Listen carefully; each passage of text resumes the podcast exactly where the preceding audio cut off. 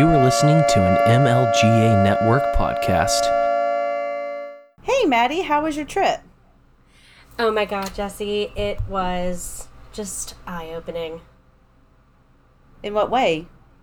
Well, you've definitely traveled abroad, so maybe you've experienced something similar, but like when you go to another country and they are just better than America in so many ways, especially like everybody's got nationalized healthcare, so that was just stunning and brave and what it was. You know what I mean? Like, okay, so I was in Scotland and I was in Ireland, and Scotland at least has because they're part of the UK, which is amazing, and I love that they're all still together as one. Just God bless the British.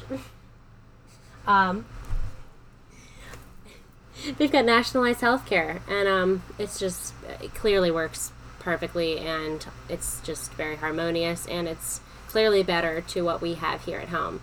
So I really like these opportunities when I go abroad and see how much better everyone else is to America. Better than America? Yeah. So you basically are a socialist now. Well, I wouldn't like to say socialist, but I might be more of like a democratic socialist, because I think that if everybody votes on it, then that means it's right, right? I mean, I just never thought of it like that before. Maddie, did something happen while you were gone? Well, there was a traumatic brain injury.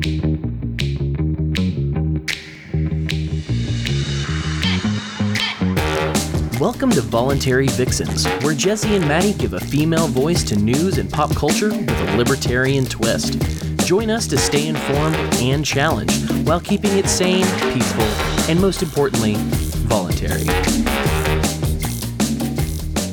So how was your trip actually? It was good.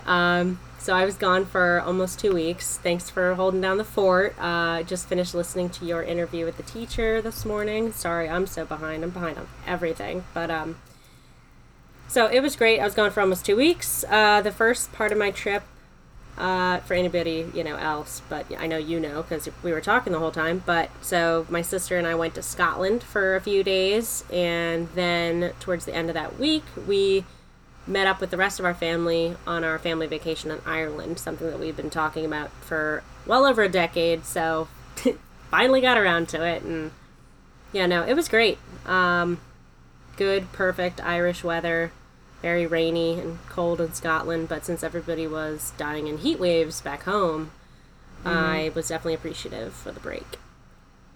Yes, it's been, in Tennessee, we had like a weird bout of weather while you were gone where it was a little bit cool, and I was kind of thinking about you. I was like, man, I wonder if Scotland's coming over here, because it was like when I was waking up in the morning, it was like 50 degrees outside. It was actually pleasant. Oh yeah, like I was wearing layers and long sleeves and boots and scarves. I mean, I kind of really liked it, I'm not gonna lie. Definitely couldn't stand it 100% of the time. It was comparative to, if you spent time in the Pacific Northwest or even Maryland last summer. I thought we were living in the Pacific Northwest because it didn't stop raining. But it was funny, like for any of you Outlander people, of course, that was one of the things that enticed me about Scotland, other than it's a beautiful country, very rich in history, and a lot of Harry Potter Easter eggs over there too, which, huge nerd, obviously. But so I was thinking about it. I was like, God, I don't know how, was Claire ever dry? Because it was just nonstop rain. And, they don't have, back in the 1700s, you don't have a nice little Starbucks to pop into if it's raining and you need to get out of that. So definitely made me appreciative for what I have here now in this country and this time, obviously. Yeah, for sure. Do you think, I know I went to England back in, I think it was 1996, so it's been a long time.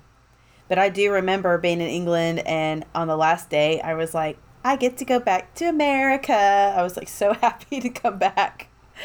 And it wasn't that it was bad. It was just, you know, I missed some of the creature comforts of living in America.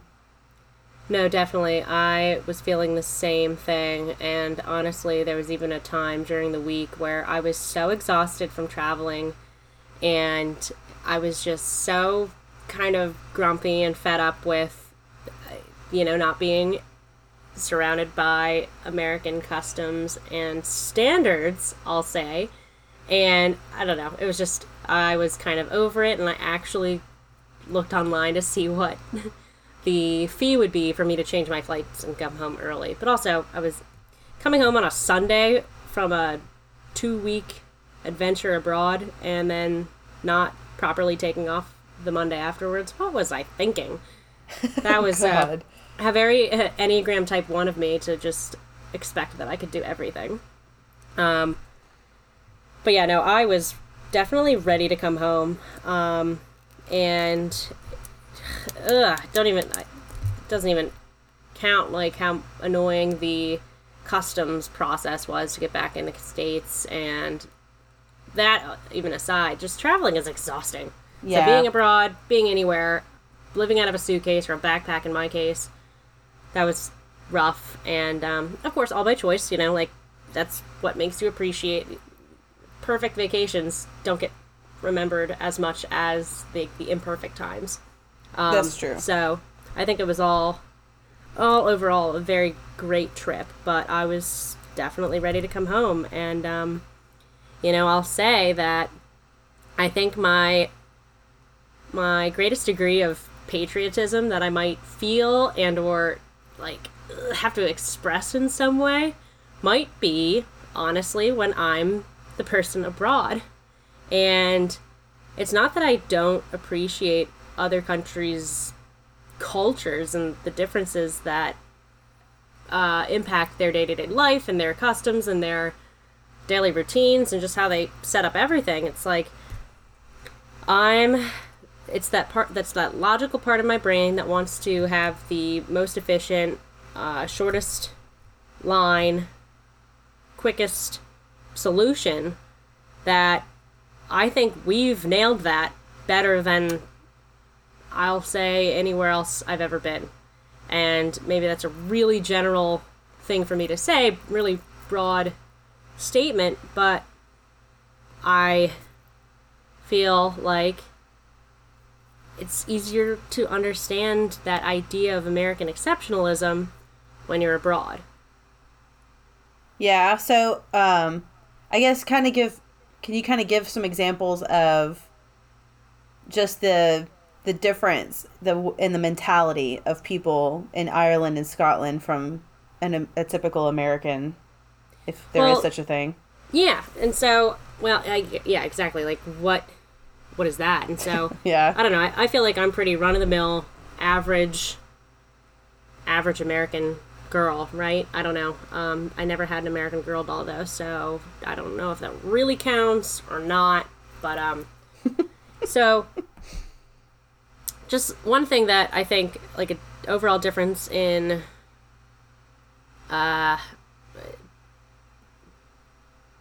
standards, maybe, would be the restaurant industry. And so I've gotten in arguments with people before, not arguments, but, like, discussions with people before about how, you know, at least servers or wait staff in other countries, they're paid a quote-unquote living wage, and that's great. And really, like, okay, great. That's a great idea. Let's see how it's implemented. And then it's implemented and you get subpar service because they have no incentive to be better, to be quicker, to be more efficient themselves, to do anything back for the business that's providing them this wage.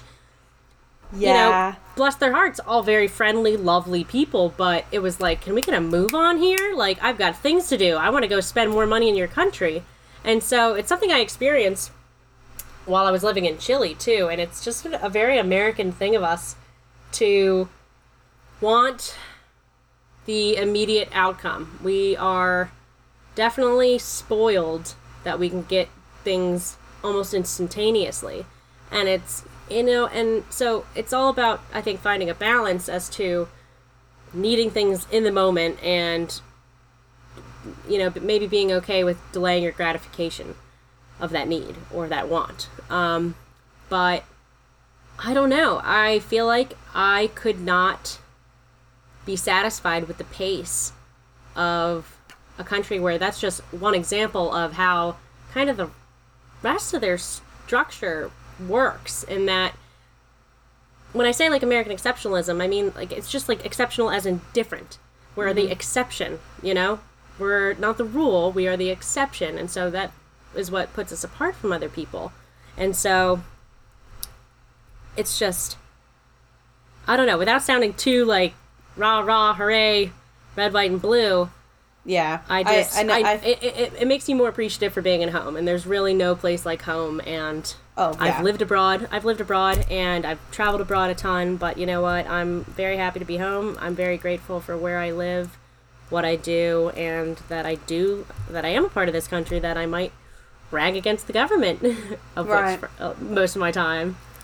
I remember, especially when I was in England, and that was a long time ago, but it was kind of the similar thing with the waitstaff. I remember being so frustrated with them because they would hardly ever come to, you know, refill your drinks or see if you needed anything else. And it was just kind of like, I don't understand what we're doing here. Like, why don't we just have like a buffet then? Like, I just couldn't. Right? Like, if that's what we're doing here, like, let's just have a buffet, and maybe you don't have to pay those people at all. Yeah. You know, they were just so bad. It's like they just could care less.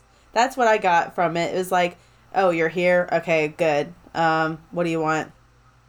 And then you had to wait forever for your food to show up.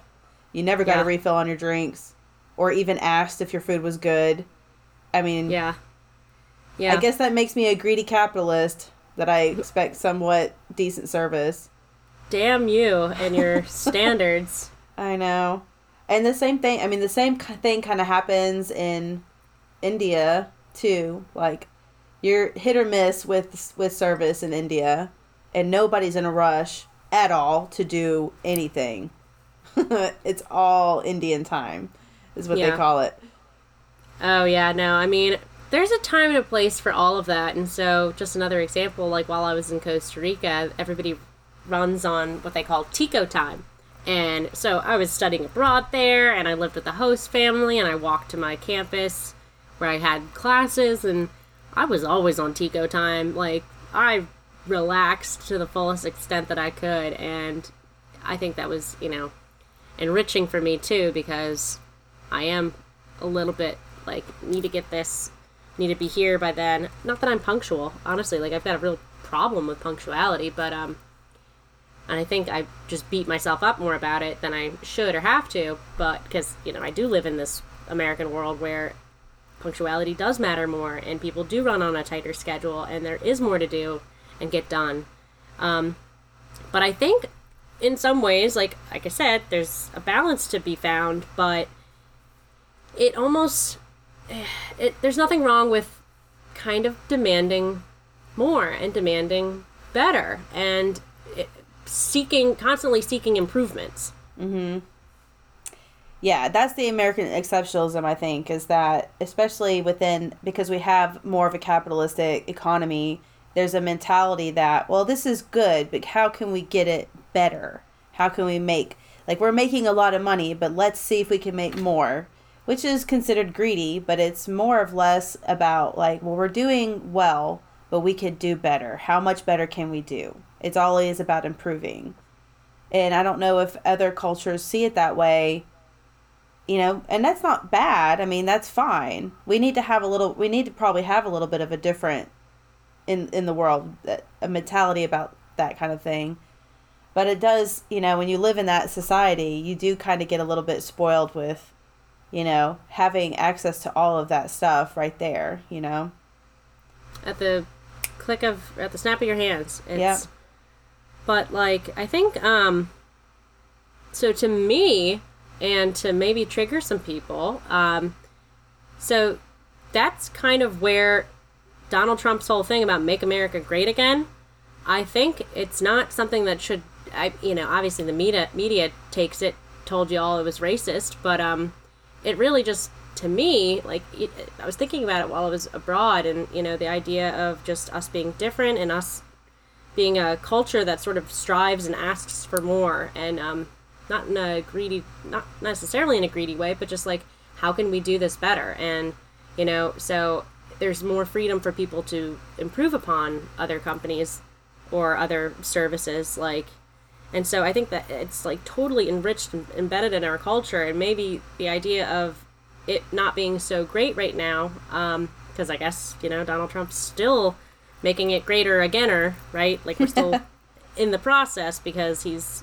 got another campaign coming up, is I think the sentiment that would probably register with a lot of people that may have voted for Donald Trump was that we weren't celebrating our Americanism. We weren't celebrating what made us different from the rest of the world. We kind of were starting to adopt more European culture ideas and ideals. Mm-hmm. And it's like that, it's might have felt like people were going back in time, or not progressing, but regressing to something that has proven to not really work as effectively as our system of more freedom.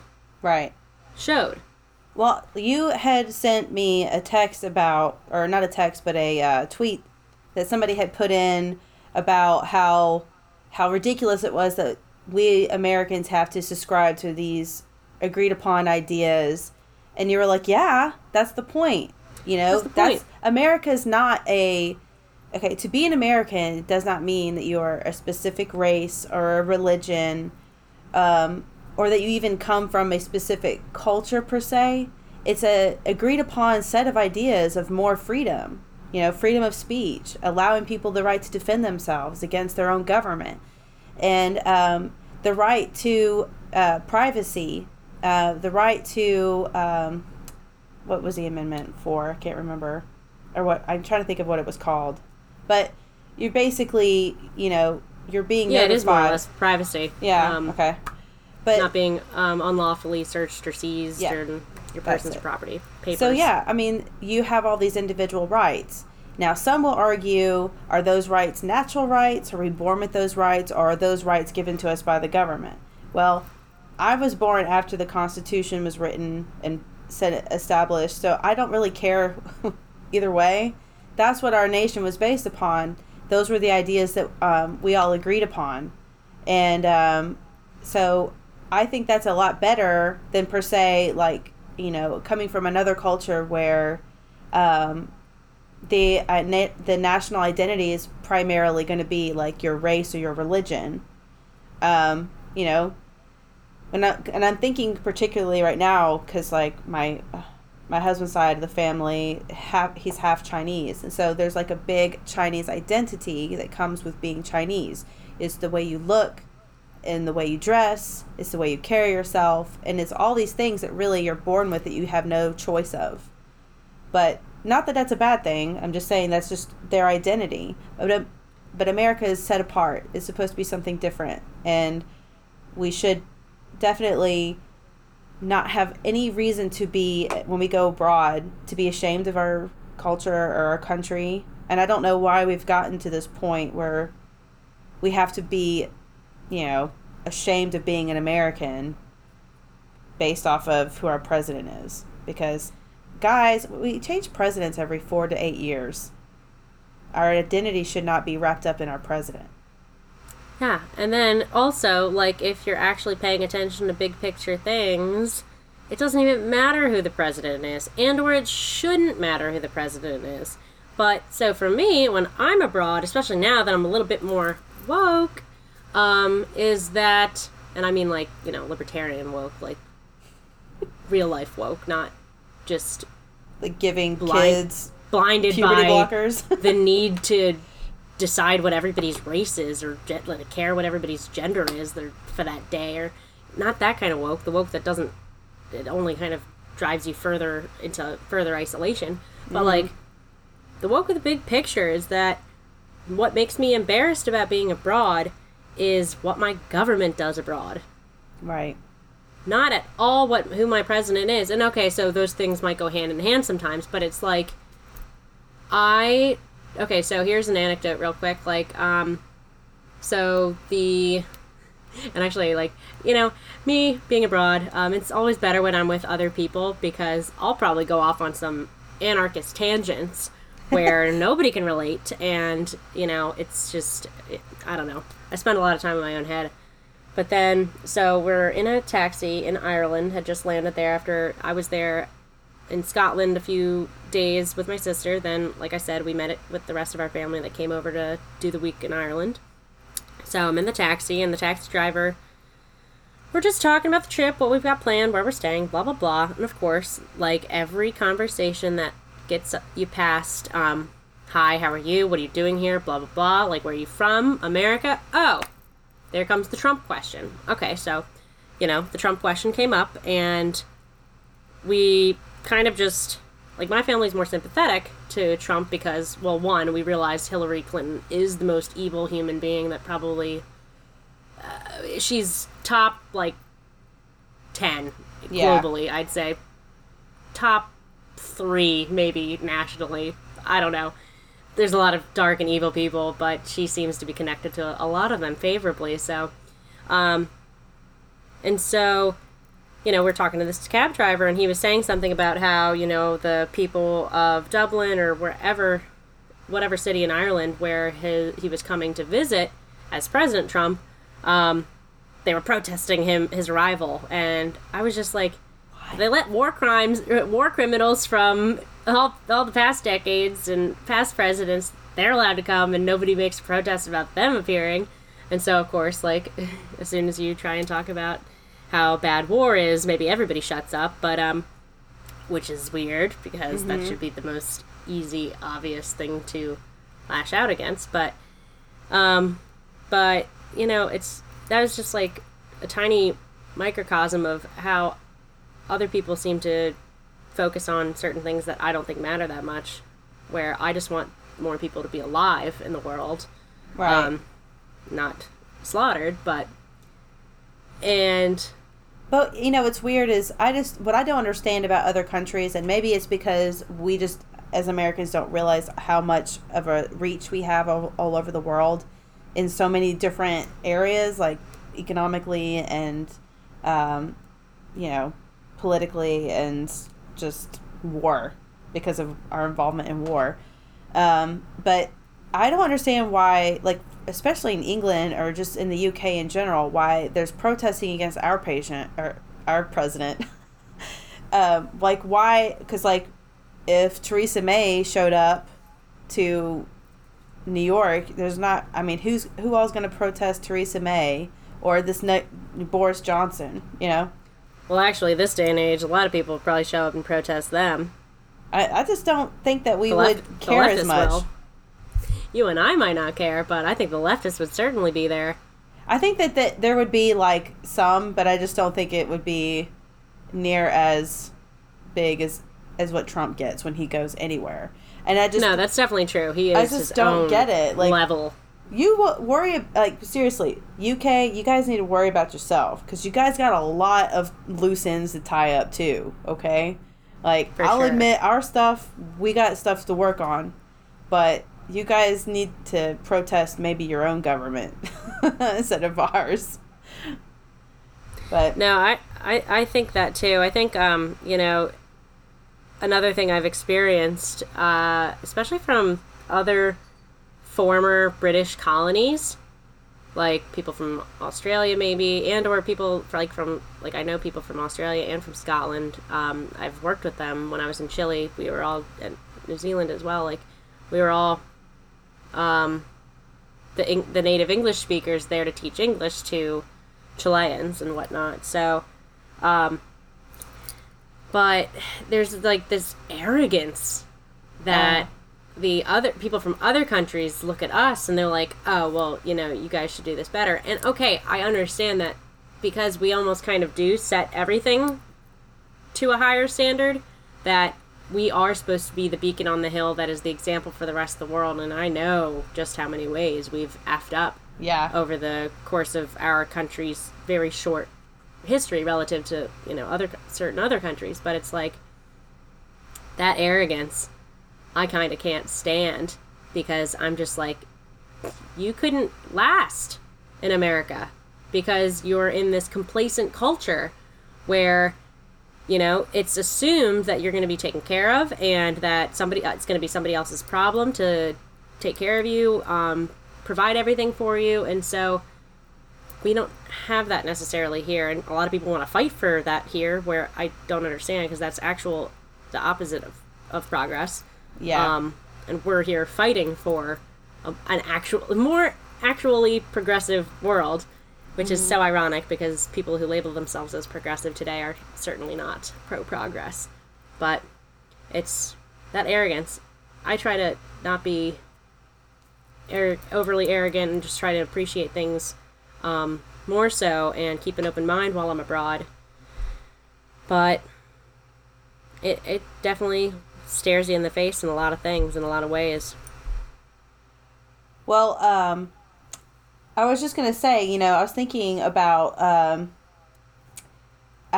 before you got back from Scotland, I think I was recording actually the day that you got back, you were flying back from Ireland. I recorded an episode about just traveling abroad and the dangers of that, because I was talking about that Somali reporter who wanted to go back to Somalia and show how beautiful it was, amongst other examples, and about just how so many young women just go to these other countries without really doing a lot of research and realizing how dangerous those cultures are for women to travel alone. Now, I'm assuming Scotland and Ireland, that's not going to be the case, but, you know, you've traveled to Chile and mm-hmm. Costa Rica, and I've been to Costa mm-hmm. Rica, and I wouldn't walk around some places there at night. Especially San Jose. That place was freaking God. Scary. Yeah, no, actually, quick story of why we were just so scared of this one night. Really, like the first month we were all down in Costa Rica, the first month of the semester we were spending there. We were studying at a university just a few hours outside San Jose, over in San Ramon. And so the Chili Peppers came to town, and so they were on my musical bucket list. And I mean, so that there was a small group of us that we were able to hire a car and take us to San Jose, wait for us at the concert venue, and then was going to drive us home afterwards. And so, God, that was just the concert was one of the best things ever, except it was just also really awkward and different. Trying to stay upright while people were trying to mosh to Under the Bridge, but, you know, that's another story. And so we were in a very small, tight-knit group, and all of a sudden, you know, we lost one of the girls in our group. We couldn't find her the entire rest of the concert. We waited where we had initially parked to go in. We were there for hours after the concert, because it was like, what the hell do you do? Like, she didn't have a phone. She barely spoke Spanish at that time in the beginning. Oh, God. So it was just very scary for all of us. And luckily she was okay. And she ended up finding some other English-speaking people and hung out with them all night and stayed over at their place, and then was able to get a ride or figure her way back to That's good. San Ramon. But, like, everybody was like, no, we can't. So one of the reasons we had to go home, though, was because even at the place we parked, by the time, like, it was that late at night, it was time to get out. Like, it was not safe to stay. So it was just, and I mean, there are places, I live near Baltimore. I try to avoid that place like the plague, because it is the plague. But so, just to your point of, you know, there are places and pockets, really anywhere you would go, even in relatively safer, or like what you think is safer countries. I think the best advice for anybody, man, woman, or child, but hopefully, like, don't send your children anywhere unsupervised, is just try to be alert and be aware of your surroundings, and don't drink too much in a place you're not, like, comfortable with, and don't give strangers more information than you really should. And, I don't know, those are things that you have to talk to your kids about growing up, like, immediately.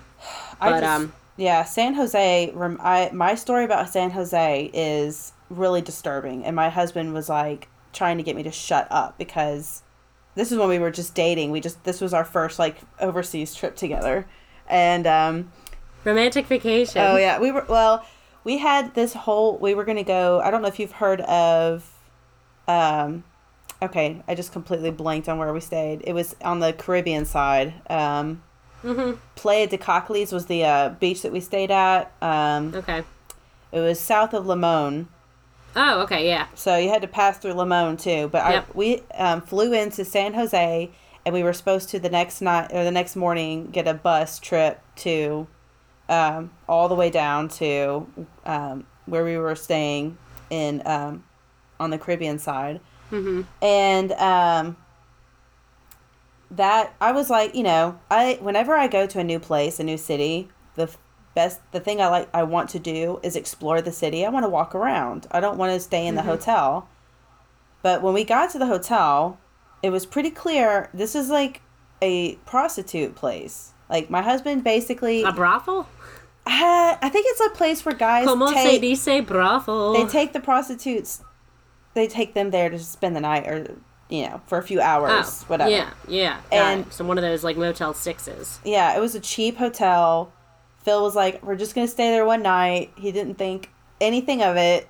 And then, like, we see all these, I'm not even kidding you. I seriously think there was, like, underage sex trafficking going on there.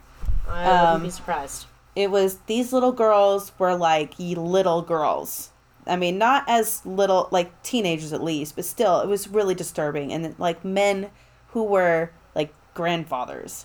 Like, it was gross. And I remember, I think that really what was going on is these girls are basically, they're getting drinks and a free meal from these guys. And then they have to perform. And then they get to go home. So, you know, or wherever they come from. But it was like, at least the restaurant there was pretty decent. So I just saw these men ordering food for these girls. It's probably the best meal they've had in a while. It's just sad. Yeah. So sad. And I'm like looking at this and my husband is just like, shh. Because he knows that I am very opinionated. Yeah. And I was like, what is going on? I was like, how old is she? I was like asking these questions out loud. And he's like, it doesn't matter. Shut up. So, and we did walk around the city at night, which looking back, that was probably the stupidest thing we ever did. Because everywhere we were, there were prostitutes there were literal prostitutes, you know, making money, you know. We saw, like, nothing really touristy where we were. It's all that is in that section of town was prostitutes. And I was like, did you look up the hotel we were staying at all? Was that the last time he was in charge of vacation plans? Yeah. All right. Thank you, honey. Like, good effort.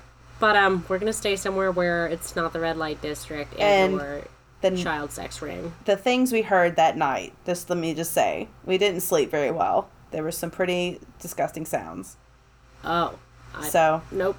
I've got way too graphic of an imagination for that. So, I picked out the place we were staying at the destination. Gosh, I wish I could remember the name of the city that we stayed in, but the beach was beautiful. We stayed at a bungalow. So where we stayed was like in the jungle, in a bungalow. I mean, it was pretty awesome. No air conditioning, but I mean, of course not. We stayed in October, so it wasn't too bad. I mean, so I love Costa Rica and would definitely go back, but nothing is perfect and nowhere is pristine, I guess, is something safe to say.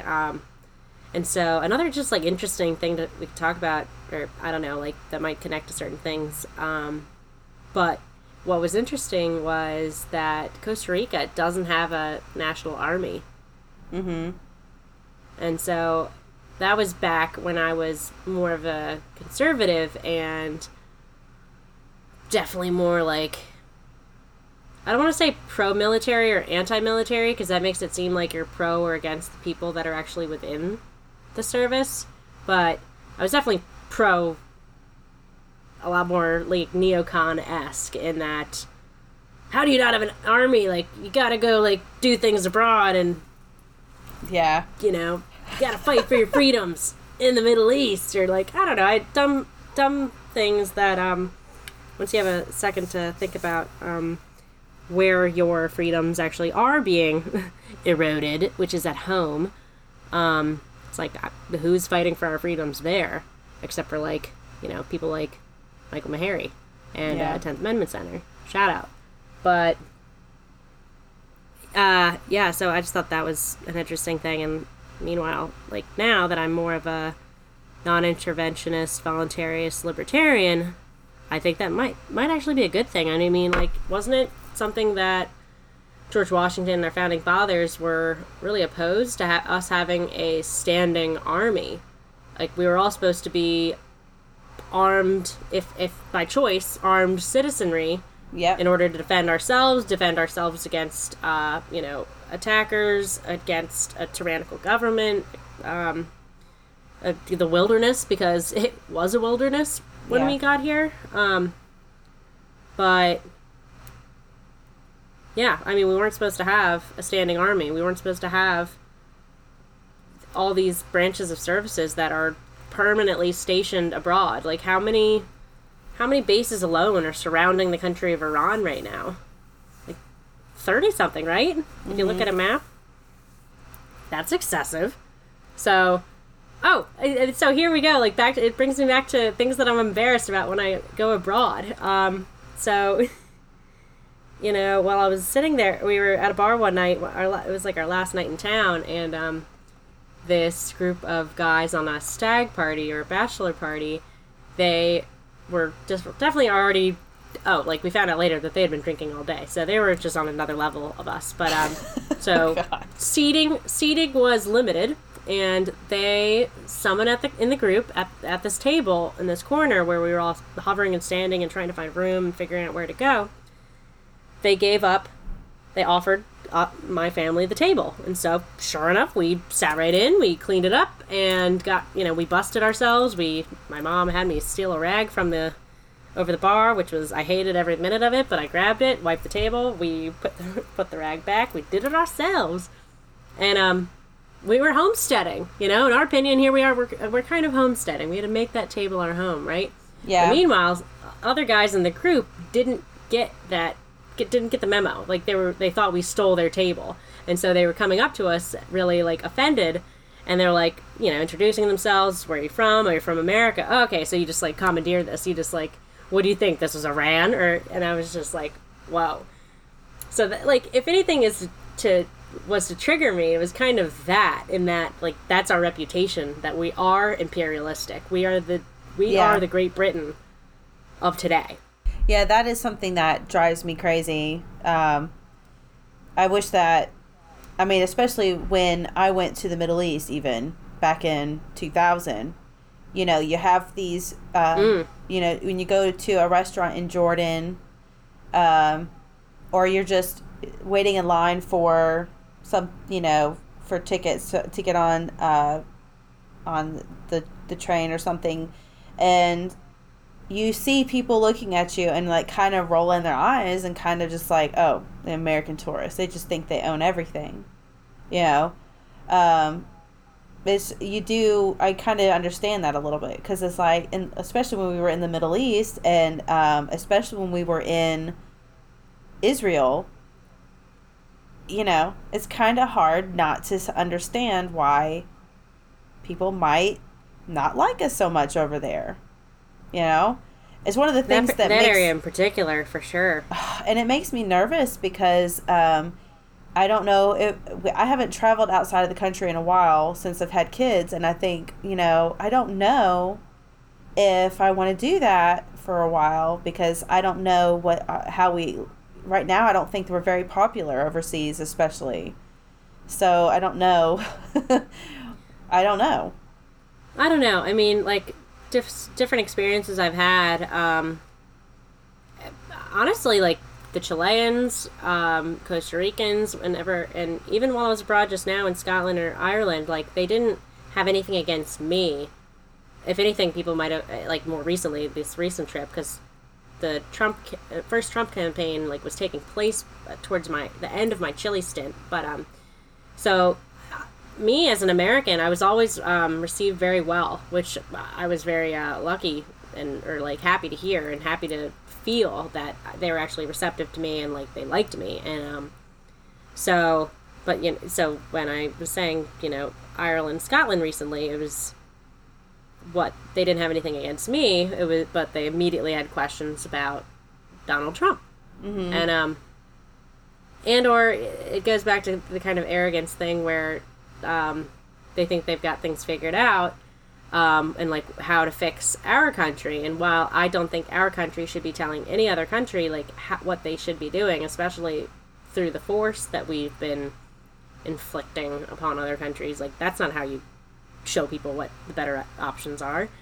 But, you know, it's not even about showing people what the better options are. It's really about, like, drugs and central banking. But, like, poppy fields, hello, Afghanistan, Vietnam. Right. But so it was fun. Like, another just, like, anecdote was, Scott Rail, totally screwed us. And my sister and I were supposed to take, like, what was supposed to be about a 3.5-hour train ride from Inverness down to Glasgow, our last night in Scotland. And so, you know, we took an earlier train. We figured, you know, just in case there is any delay, we'll still be taking the earlier one. We'll get to Glasgow. We'll be able to relax and enjoy the city, and kind of just regroup before we head over to Ireland and meet the fam. Just a nice, relaxing night. Well, so Scott Rail, which, you know, was a private company. That doesn't mean things are perfect, just like private schools aren't perfect compared to public schools, as we kind of discussed, or you discussed, with the teacher while you were away. And right. I definitely would like to, I've got a private school teacher that I'd like to maybe interview, and so we'll talk about that later. But anyway, that 3.5-hour journey turned into about a 12-hour journey because their infrastructure was so poor that... they weren't receiving signals from other trains to tell them if they were on or off the track, so they had to stay in these safer periods, places on the track where they knew they wouldn't get hit by another train if there happened to be one. And then all of a sudden, like, we find out that there was flooding, and then so we got diverted to just the first train station after Inverness, which was 30 miles. It took us 3 hours to go 30 miles. Oh my God. So we get off there, and then they were supposed to find a bunch of buses to bring us all to various, like, main center points, like whether it was to the Perth station, the Glasgow station, Edinburgh. And then so they were able to, they said something like 15 to 20 buses. Okay, yeah, maybe 3 showed up, and none of them were entirely filled with our oversold train. Mm-hmm. So the bus thing got... we waited for hours for those buses that didn't come, and then it became, like, late, and the Perth station, like, the next closest station, they had all shut down, or, like, they were done for the night or whatever, or, like, you just would have missed your follow-up trains from there. And so then the next idea was to really call, like, every taxi in the area and bring the taxis to pick us up. And so, again, it took us from, about, like, 9 o'clock. This is when my sister and I finally got shepherded into a taxi and caught a ride to Glasgow with this couple. This woman, she worked for the NHS, the National Healthcare System, and it was interesting to hear her complaining about how she's overworked, they're understaffed, they're just disorganized as can be, and she was, like, having all these complaints, and then she was like, but I can't imagine, like, what it would be like in a private system. And I was like, lady, like, she's have other options. Stockholm syndrome. Yeah, she doesn't understand. I mean, our healthcare system definitely needs work. I mean, I could talk about our healthcare system for an entire episode if you need me to. We probably should sometime. I have a friend who's a nurse too, and we could talk about all the stuff that we've dealt with because we've been in different areas of nursing and just every little ridiculous thing that we've seen. But I will tell you, like, one of the biggest things that drives me crazy about American nurses is just how quickly they are so ready to go into, you know, a single-payer system and go the full socialist route. And they always complain about not getting paid well enough. I mean, almost every other post is about how, this is on my private nursing groups, is about how who gets paid what, who gets paid better in each state, and how many patients is normal on each floor. You know, we have like a ratio of like nurse to patient ratios that we talk about a lot, depending on what area of nursing on and what floor you're working on in the hospital. And nobody seems to think that it's fair or they have enough time to do everything they need to get done in a shift. It's just, and everybody hates administration. Everybody hates the patients are more demanding, have more pain, or are more sick. It's just like ridiculous. And they think that it'll be better somehow if they just give all of that over to an entity that probably has no experience working in nursing whatsoever. Yeah, no, I mean, I don't know why on earth you would hand over all the power, the one ring to rule them all, to the exact entity that is crippling the structure of healthcare. Like, the reason that everything is becoming more restricted and not for good. Like, I don't know why you would hand over the keys of your car to your, not even your friend, but like your crazy drunk neighbor, or like, I don't even know, you don't want to, you're not related to him, but he's there to not wreck your car. I don't know, it's just like, well, and to say that healthcare is a right, that really offends me, because then you're saying that I'm basically, I am obligated to work for free. Yeah, I'm obligated to serve you for free. No thanks. I deserve to be paid money to do what I do, because I do a lot more than what you guys think. I don't just deliver coffee and, you know, put Band-Aids on your boo-boos. I have to do a lot of things that are disgusting. I've literally had to put my hand up someone's butthole to poop, to get poop out of it, okay? Oh, I believe that. Because if I didn't, her colon would have burst, and then that would have caused a whole bunch of other issues. So there are things that I deserve to get paid for, and I think that if I'm going to be putting my hand up someone's butt, I need to get paid. So... Yeah. I mean, no, that exactly goes, like, I don't have it on me right now, but something that, because I was still like following social media, and real quick shout out to our listener in Dublin, catch you next time I'm there. But God, how cool is that we've got an international audience? I know, it's awesome. Love it. Hopefully, you know, maybe we'll keep expanding on that. And so while I'll say a quick you know, sorry, everybody, that, you know, things haven't been as regular or consistent or always on time. I think a kind of like a slight break or a slight hiatus in what we've been able to put out for you. Definitely people were on Instagram that were following us because they thought our memes were funny. And were like, we liked their memes. Like, we were having a nice meme relationship. But then they were like, oh, you have a podcast? Oh, and I love it. So, shout out to all you people, but I don't know, just anyway. Yeah, that was definitely not, I mean, that all sort of blew up while you were out of the country, and it was kind of nice to see that, because it made me really hyped up. Yeah, it was like, it hyped me up for like when you got back, because I was really like, you know, and also, as weird as it is, but when we have a hiatus like that, it kind of, having a little bit of that downtime gives me some time to think about other episodes that we can do and other ideas we can explore as well. So yeah, no, it kind of so another quick shout out to people who are loving us on Instagram. Yo, Carrie Wedler, when she was on Tom when she was on Tom Woods' episode, he was asking her like, why don't you have a podcast? And she said something like, I don't want to just have a podcast and put out content that I'm not 100% behind, or I'm not, like, as fully involved in. I don't want to put out content just to put out content. And I was like, you know what? Like, I feel that. And so when we had our kind of, like, break, or we just slowed down for a bit, I, like you just said, it almost, like, recharged us. And so that's why I'm, like, despite I'm sick, and I don't know if anybody can hear or tell, or hopefully I don't sound like this normally, because I feel very congested and disgusting. And I'm trying to hold back on all my coughs, even though Cam could totally edit my coughs out. But like, you know, it gave me a chance to reflect on other things and think and get back in my head a little bit, and because I'm definitely the kind of person that spends a lot of time in my head thinking about things, and so being able to regroup with myself and then come back to America and regroup with you, Jesse, I think that was, you know, we all needed a little vacation. It's summertime. Yeah, and I think that that's just normal, you know, because people are going to be out of town over the summer and stuff like that, so hopefully we'll get more back into a normal routine as the fall hits and everything, so... Yeah.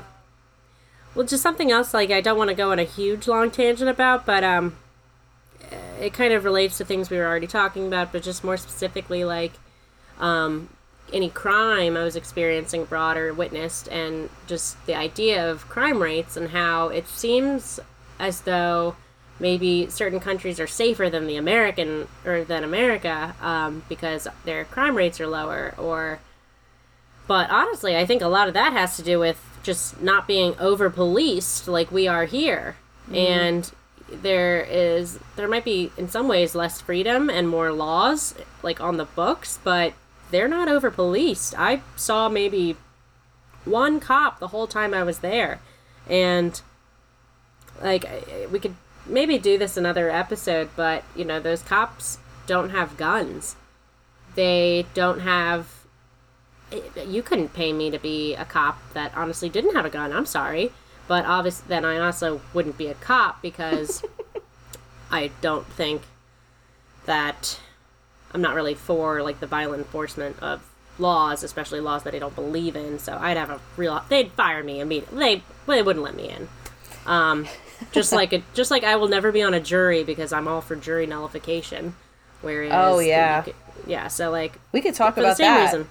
I'd love to talk about that sometime. I think Carrie, actually, speaking of Carrie Wedler, she has a YouTube video about that.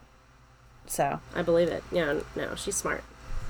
But yeah, so I don't know. That was just something that I noticed. And I think in a lot of ways, not being over-policed would be a great thing. And it's just like, I feel similarly about, you know, the fact that we're overtaxed. They're overtaxed too, but they don't really see it as much because it seems to just be, they're used to it maybe. Whereas here it's just like everything's a tax, everything's more, they're demanding more taxes now. And it's just like, it cripples a person.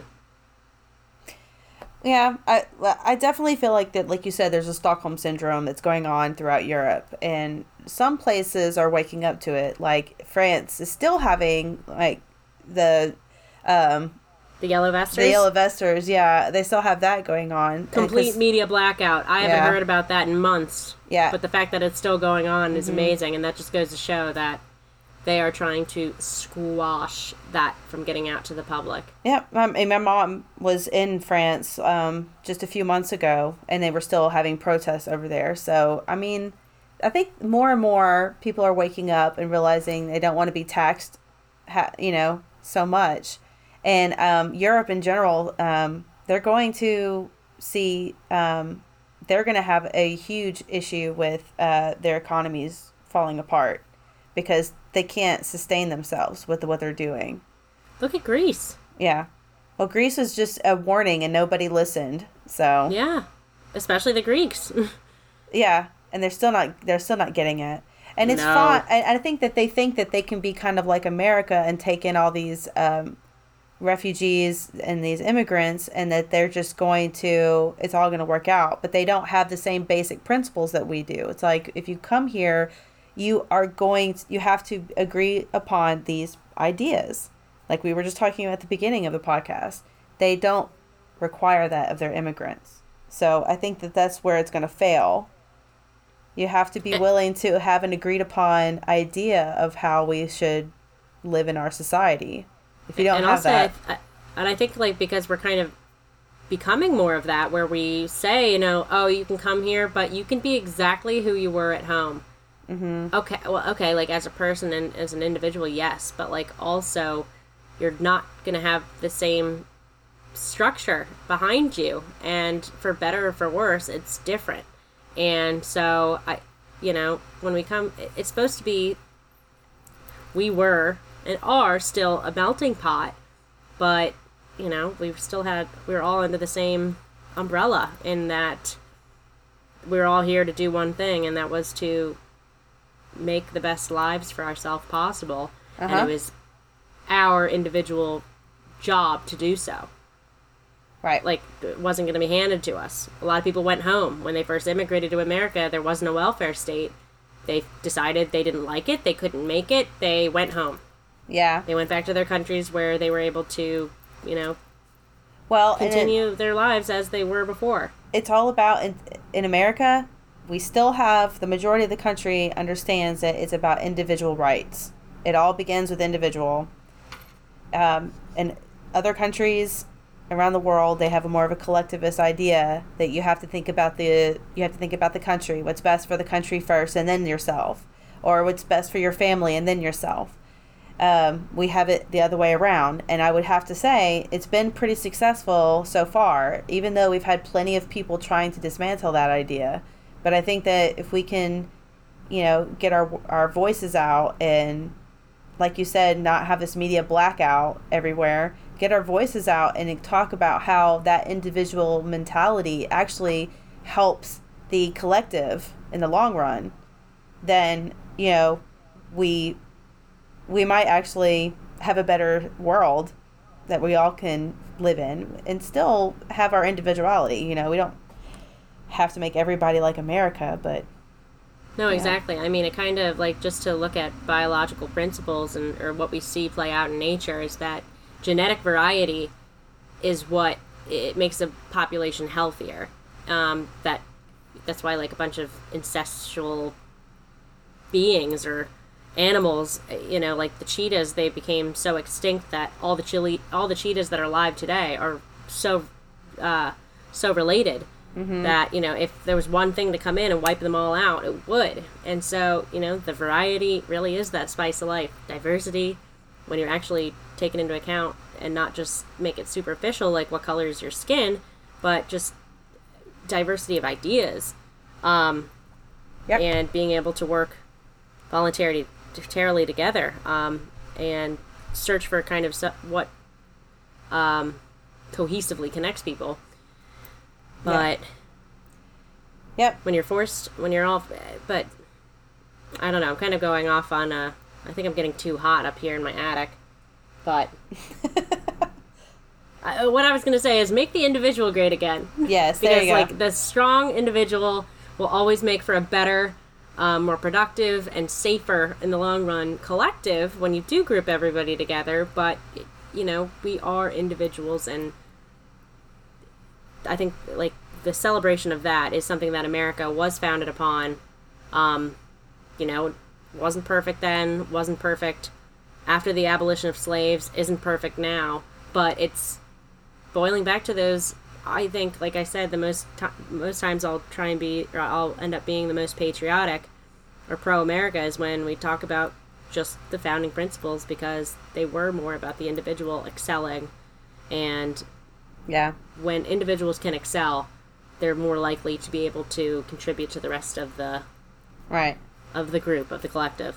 I mean, since we can't live in a, you know, anarchy utopia, we have to live in what we have right now. And I think that we're lucky where we are now is closer to freedom as much as possible. And I much rather it, every time I go overseas, I definitely feel it, and it's just it's just like, you can tell, like, when you're talking to people, they just don't get it. They don't have that mentality, that American, that freedom that you just feel, where you know that if you work hard, you put the effort into it, you can succeed.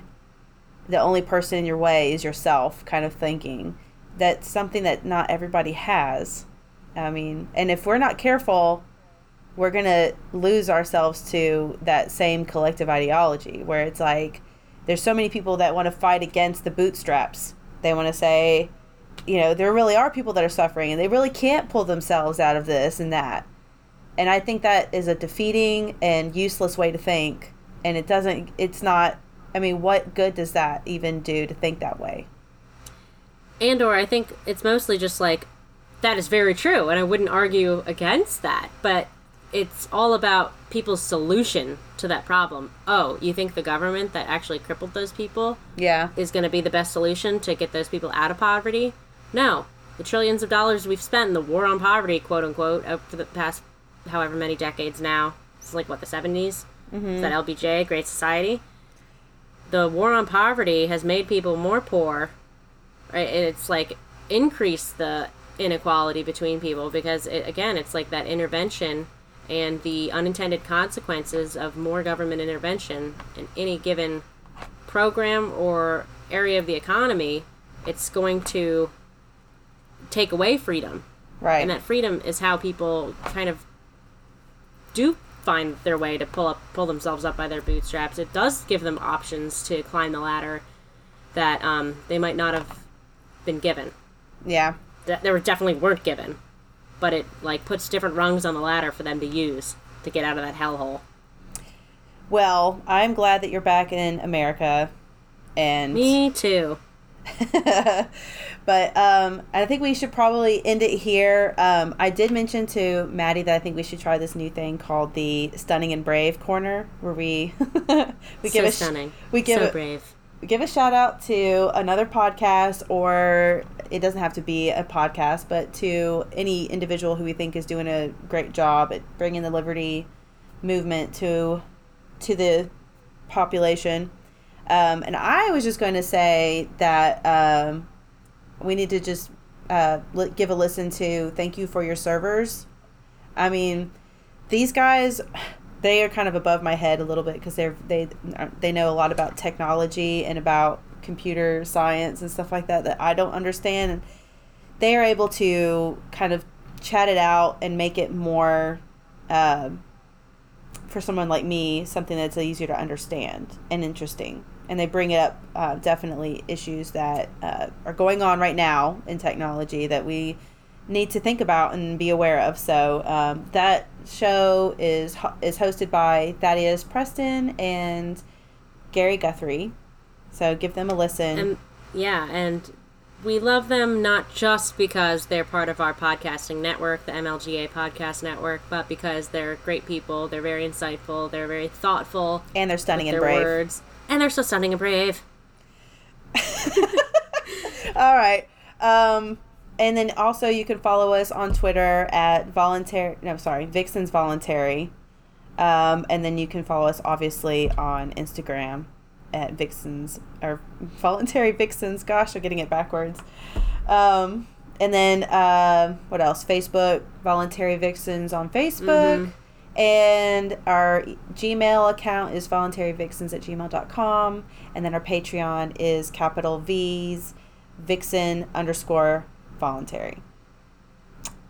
Anything else? Yeah. No, I'd say that's it. But we'll talk to everybody soon. Just send us some love. We love all of you. And we'll, in the meantime, just keep it sane, keep it peaceful, and keep it voluntary. Bye-bye. Bye.